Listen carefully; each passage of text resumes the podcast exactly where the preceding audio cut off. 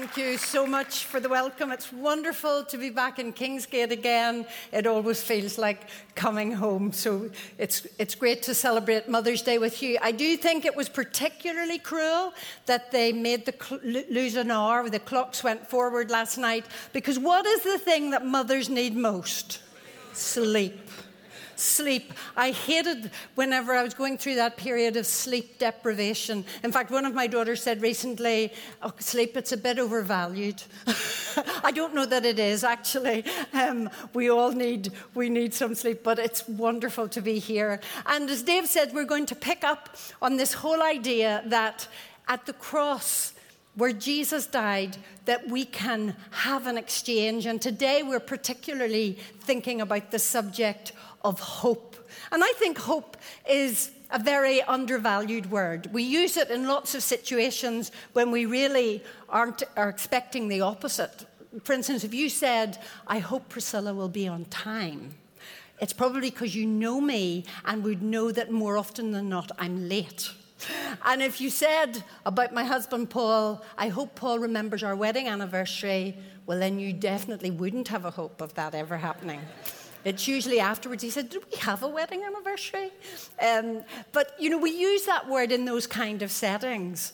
But biblical hope, the hope that we want to talk about this morning, is entirely different. In fact, Paul the Apostle writes in the New Testament to a church in Ephesus, and this is, he, he prays this prayer for them. And he says, I pray that the eyes of your heart may be enlightened, in order that you may know the hope to which he has called you, the riches of his glorious inheritance in his holy people, that you would know the hope that he has called you to. We do live in a world that is filled with despair at so many different levels. We only had to turn on the news this week to see what was happening in our own country. And then, even wider afield amongst the nations. And there is a lot of despair in our world. And not only at that level, but at a personal level too, we can carry an amount of despair with us in our lives. We've maybe had a series of disappointments, a series of discouragements. It settles into a disillusionment in our hearts. And that can very quickly turn into despair. Perhaps life hasn't turned out just as you expected it to be. That you have experienced setbacks in your family, marriage, in your business, and the career that you thought that you would take, perhaps even in your health. And it's so easy as we focus on those things that haven't turned out as we expected them, to feel that sense of despair. In fact, I was talking to a friend recently, and she said she woke up one morning and she found herself weeping, and she, she really wasn't sure what it was that she was weeping about. And after a while, she said, I was weeping for the life that I thought I would have lived.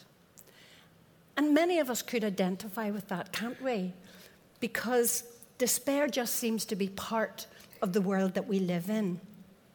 But in that world of despair, what we need more than anything is hope.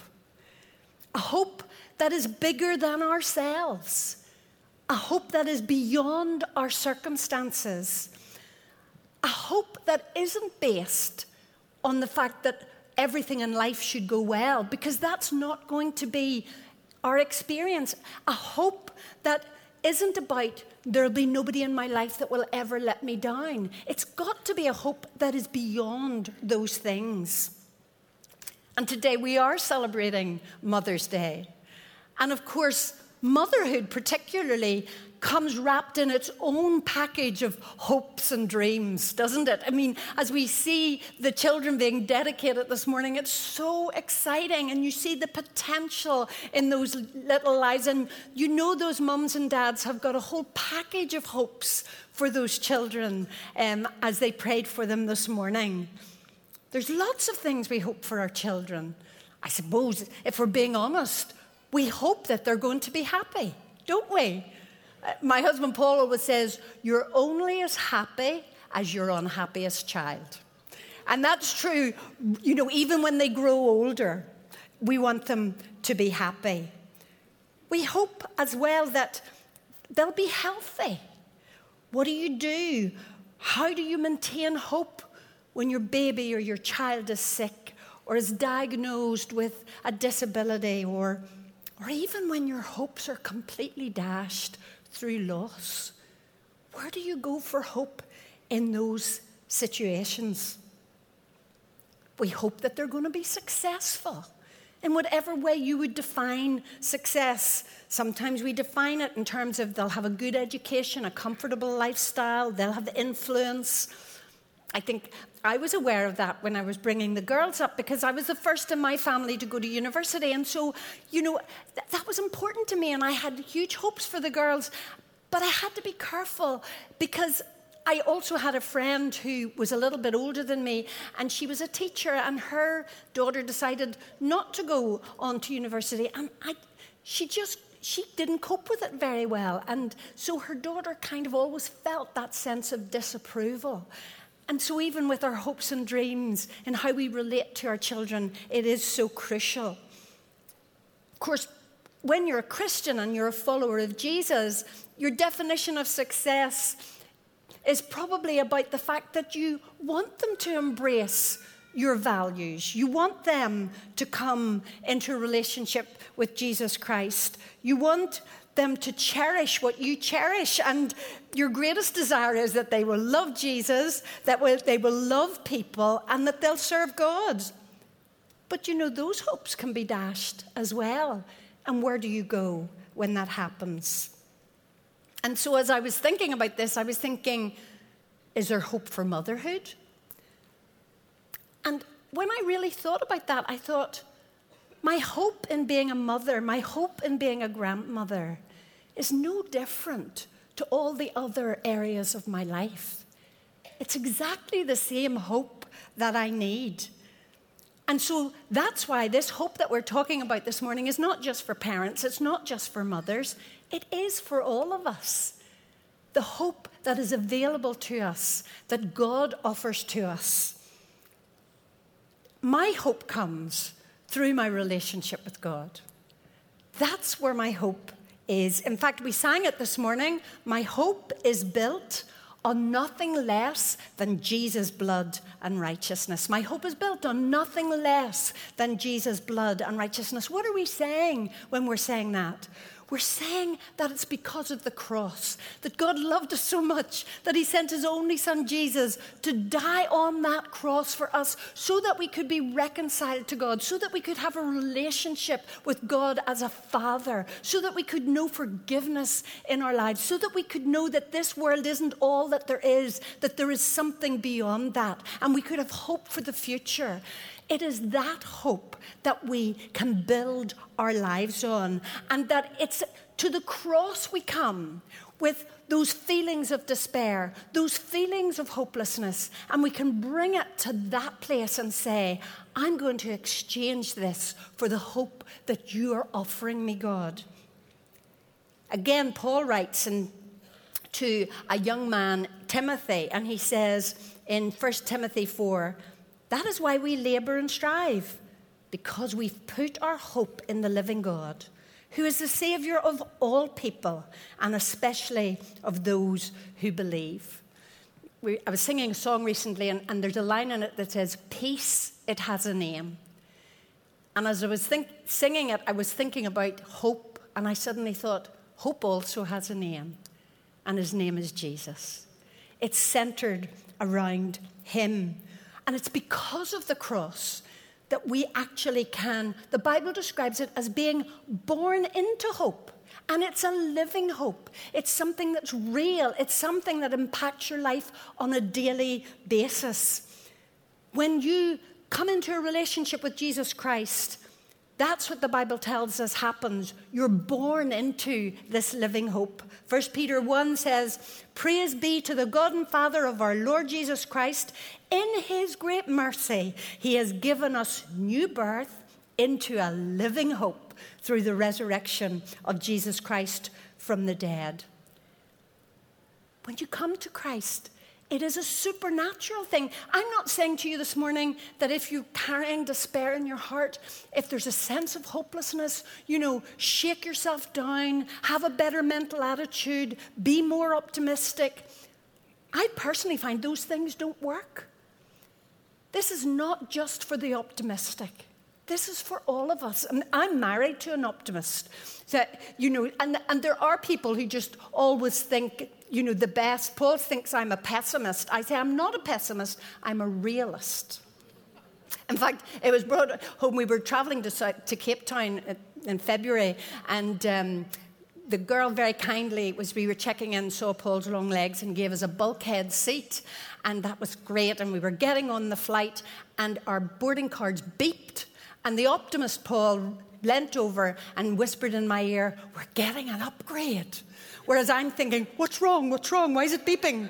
And then, of course, the, the, the, guy said, We've got two families on the flight tonight, Mr. and Mrs. Reid. So we've given them your bulkhead seats. We know you won't mind. You'll be sitting behind them. and even when Paul's legs were up round his neck and uh, he didn't have very much space, he still re- remained the eternal optimist and said, Just think how much money we're saving by flying on this airline. I'm going, I don't want to think about that at this moment. So I'm married to an optimist, but the hope that we're talking about this morning is not for a personality type, it is for all of us. And it is especially when we're feeling hopeless. God, it says in the Bible, is the God of all hope. He's the God of all hope. And what he says to us today is there is forgiveness. There is a new beginning. You can put your past behind. There's freedom from guilt. There's freedom from shame. There's healing. There's restoration. There is a hope and a future for you. That's what God says to you this morning. Because when we put our hope in Christ, when we are born into this living hope, what happens is we become sons and daughters of the living God. He adopts us into his family. And he paid an incredible adoption fee for you, an outrageous adoption fee for you by giving his son. We can have hope in the fact that not only are we born into this living hope and into a relationship with God, but he puts his Holy Spirit inside of us. And it is the Holy Spirit who gives us the strength to live for God, who helps us through those hard times, who walks with us, as Dave says, through the difficult times, through the valleys. And He gives us the power to overcome, and He gives us His peace and His love and His joy, even when life is hard, even through the pains and trials of life. If you talk to people in this place this morning and heard their stories, many of them would tell you stories of extreme pain, of extreme difficulty. But they knew that God was with them in the middle of it. And so it is possible even to have hope in those kind of situations.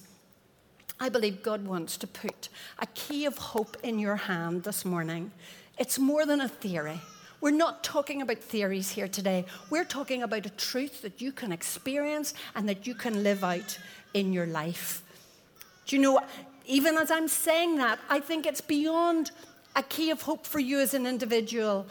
Kingsgate, I really believe that part of your call as a church that, that God has placed on you, He has given you a key of hope. It strikes me that in the Bible it talks about Jesus' blood, it speaks a better word. Well, do you know, Kingsgate, you have a better word to speak into a despairing world. You have a better word to speak. You have a better word to speak about the nature of who God is, that He's a good Father and He's full of love. You have a better word to speak about even the nature of church and what church can look like. You have a better word to speak into family life. You have a better word to speak in how we can live our lives. You have a better word to speak into your community, into how we can live together and interact together. You have a better word to speak into politics. You have a better word to speak because of your relationship with Jesus Christ. He's put a key of hope in your hand as a church. But today, He wants to give you a key of hope as an individual. He is the God of all hope. And it's as we understand that, we can say, God, I can trust you. I can trust your word. In the Psalms, the psalmist said, In your word I will put my hope. He is a good, good father. He keeps his word. He will not disappoint you. My youngest daughter, Amy, works with children in inner city Dublin. And she said most of her work is about helping those children manage disappointment. They're often promised so much, um, but because of huge dysfunction in their family backgrounds, their parents often aren't able to come through with those promises, and it feels to her that the children are permanently suffering disappointment. Well, when God is your father, he will not disappoint you. You can put your hope in him. You see, we also believe that we have an enemy, and he, he is real. He is a person. He is Satan. And he comes alongside people and tempts them to despair. He tempts them to embrace hopelessness, especially in the hard times, especially when you're going through very difficult things, or especially when you've failed. And then he comes and he wants you to abandon your belief in the goodness of God. He came to Jesus and he tempted Jesus, but Jesus kept reminding him of what God had said. And we need to hold on to God's word because that's what will give us hope, even when it's out of sight. I love the story of Abraham in the Old Testament. God gave him amazing promises. He gave him amazing promises that they would have a child, but he also gave him amazing promises about uh, birthing a nation through him. But Sarah and Abraham were old. They, they went past childbearing age. They, they, didn't, they didn't, in the natural, think, how is this ever going to be possible? But the Bible says that Abraham, against all hope, believed. That he, he, it was out of sight, but he knew God. And so he said, I'm going to trust you, God. I'm going to trust your word. You will not disappoint me. And of course, he and Sarah had that baby that birthed a nation. Could I just say to you this morning if God has given you certain promises, and you know that it was God who gave you those promises. And at this moment, despair is beginning to settle on your heart and spirit because it seems further away now than it ever was. I believe God wants to remind you today that He is faithful and He's true to His word, and that you can hold on to the promises of God and you can put your hope in Him. So we do pray for each other. May the God of hope fill you with all joy and peace as you trust in him, so that you may overflow with hope by the power of the Holy Spirit. As we live with Christ, as we grow in Christ, he wants us to be people who are spilling that hope out everywhere we go. Tomorrow, that in your workplace, that you can be that person who speaks the better word who speaks the word of hope. And why do we have hope? It's hope in the character of God. I suppose that's what we're talking about this morning. That God is good, that God is faithful, that God is loving. This is the God we believe in. This is who He is. It's His character, and His character is unchanging. So we can have hope. I love the fact that when we were singing this morning, we said He's unshakable. So when everything in my world is shaking, I have someone that I can hold on to because he is unshakable. And that's about hope in who he is as God. That he is a God who is in control. That he does work out his purposes in our world, but also in our lives. I love the fact that the Bible describes God as a father to us. But you know, on Mother's Day, it's good to be remembered that, or to remember that God isn't either male or female. And there's depictions of God in Scripture that helps you understand that He also knows what it is to have a mother's heart. I love that passage where Jesus is weeping over Jerusalem. And he's weeping and he says, I just want, I want to be like a mother hen. I want to gather you like a mother hen would gather her chicks and put them under her wings. That's how I feel about you. It was a mother's heart. In the Old Testament, God talks about, you know, a mother can't forget the baby at her breast. And he says to his people, Israel, and I can't forget you. That's the way I feel about you.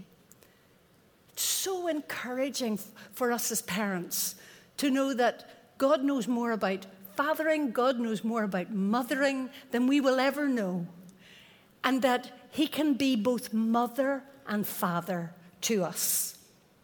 I think that's wonderful for single parents as well, to know that for our children, God can be both mother and father to them. And we hope in His strength. God says that His strength is made perfect in our weakness. Well, do you know, that is particularly reassuring as mothers. I don't think I ever felt my weakness as much as when I became a mom. I just felt, you know, this little thing in my, I don't know how to do this. And, and I, I remember so well, we had a rocking chair, and we still have it. I get to rock my grandchildren in it now. But you know, I remember so well sitting one, one night and Paul was coming in from work. Deborah was roaring her head off, and I was in com- competition with her because I was nearly crying as loud as she was. And it was just like, I don't know what to do. And I am so glad that even as a mom, I could rely on the strength of God because I was so weak. And, you know, all through bringing your children up, there are just times that you feel like, you know, Lord, if you just give me a bit of space to grow up and become an adult, and then I'll come back to this whenever I know what I'm doing. I always felt as a mom I was running around with an L plate on. It was a bit like, you know, whenever I, maybe I shouldn't um, say this with the guys being here, but, you know, whenever I was in labor with my first daughter, I remember saying to the midwife, if I could only just go home and come back again, I could finish this tomorrow. but you feel your weakness. And God says, You can hope in my strength. You don't have to depend on yourself. Whatever you're facing in life at the moment, I can be your strength if you come to me. But you know something? This is what I love perhaps the most of all. We can hope in His forgiveness and His grace. If we need anything as parents, we need that grace of God that covers the things that we do wrong and that offers us forgiveness. How many times did I stand at the bottom of one of the girls' beds when they were small, crying my eyes out, saying, Oh God, did I mess up big time today? I am so sorry. You know, you want to waken them, you want to cuddle them, you want to say, Mommy got us so badly wrong today. Please forgive me. And you know they will, but it was wonderful to know that God also forgave you for the times when you didn't get it right.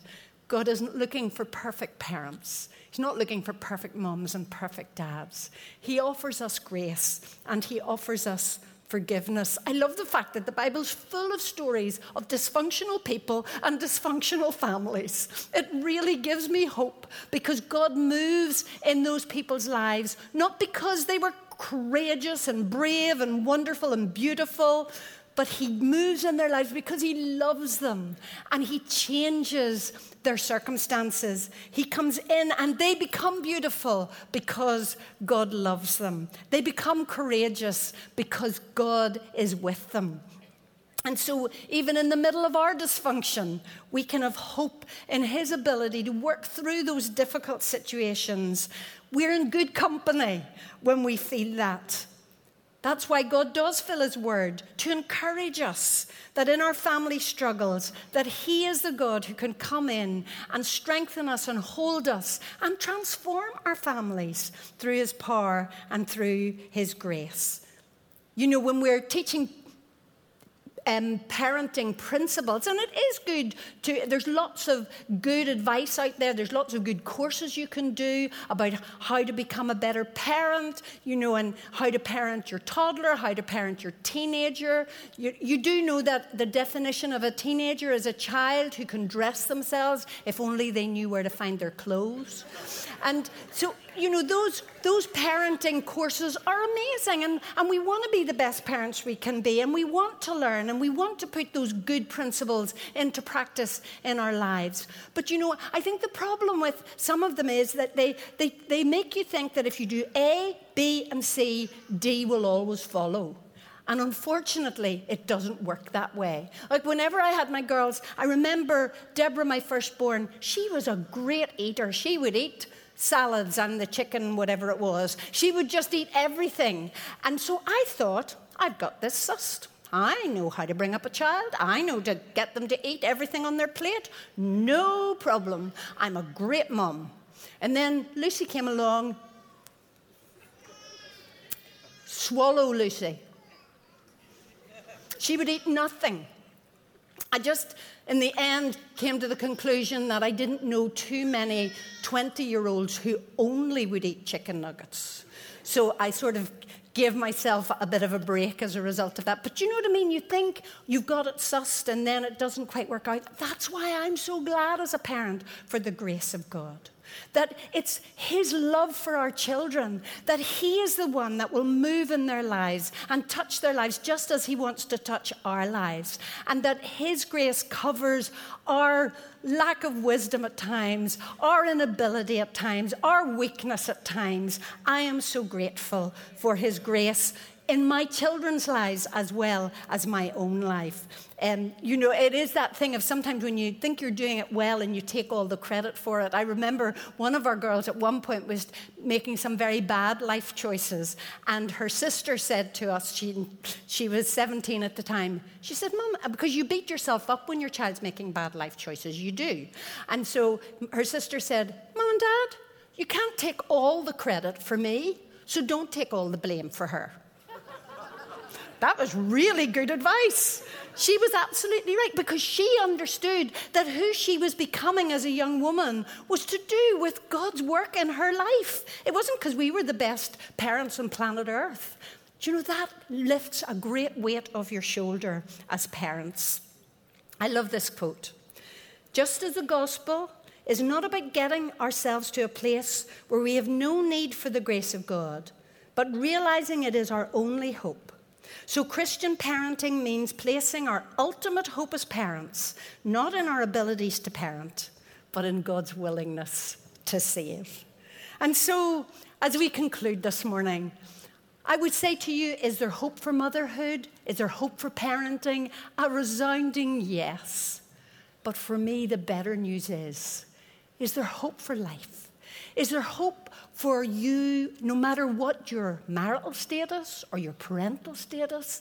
Is there hope for individuals, men and women this morning, young people?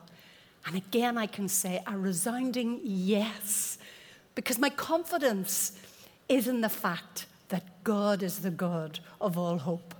I know that if you come to the cross this morning, and that if you are going through a time of crisis at the moment, a time of despairing, you feel that sense of hopelessness in your life. I know that if you come to Jesus this morning, there you can exchange that despair and He will give you a living hope. And that will be my prayer for you today that you will experience this, that it would be real in your life. And I'm going to pray now, and the worship band are going to join me, and we are going to stand and declare again that our hope is built on nothing less than Jesus and his blood and his cross. And then I do want to give you an opportunity that if you have never experienced this, that after we have sung, I'm just going to give you an opportunity to respond.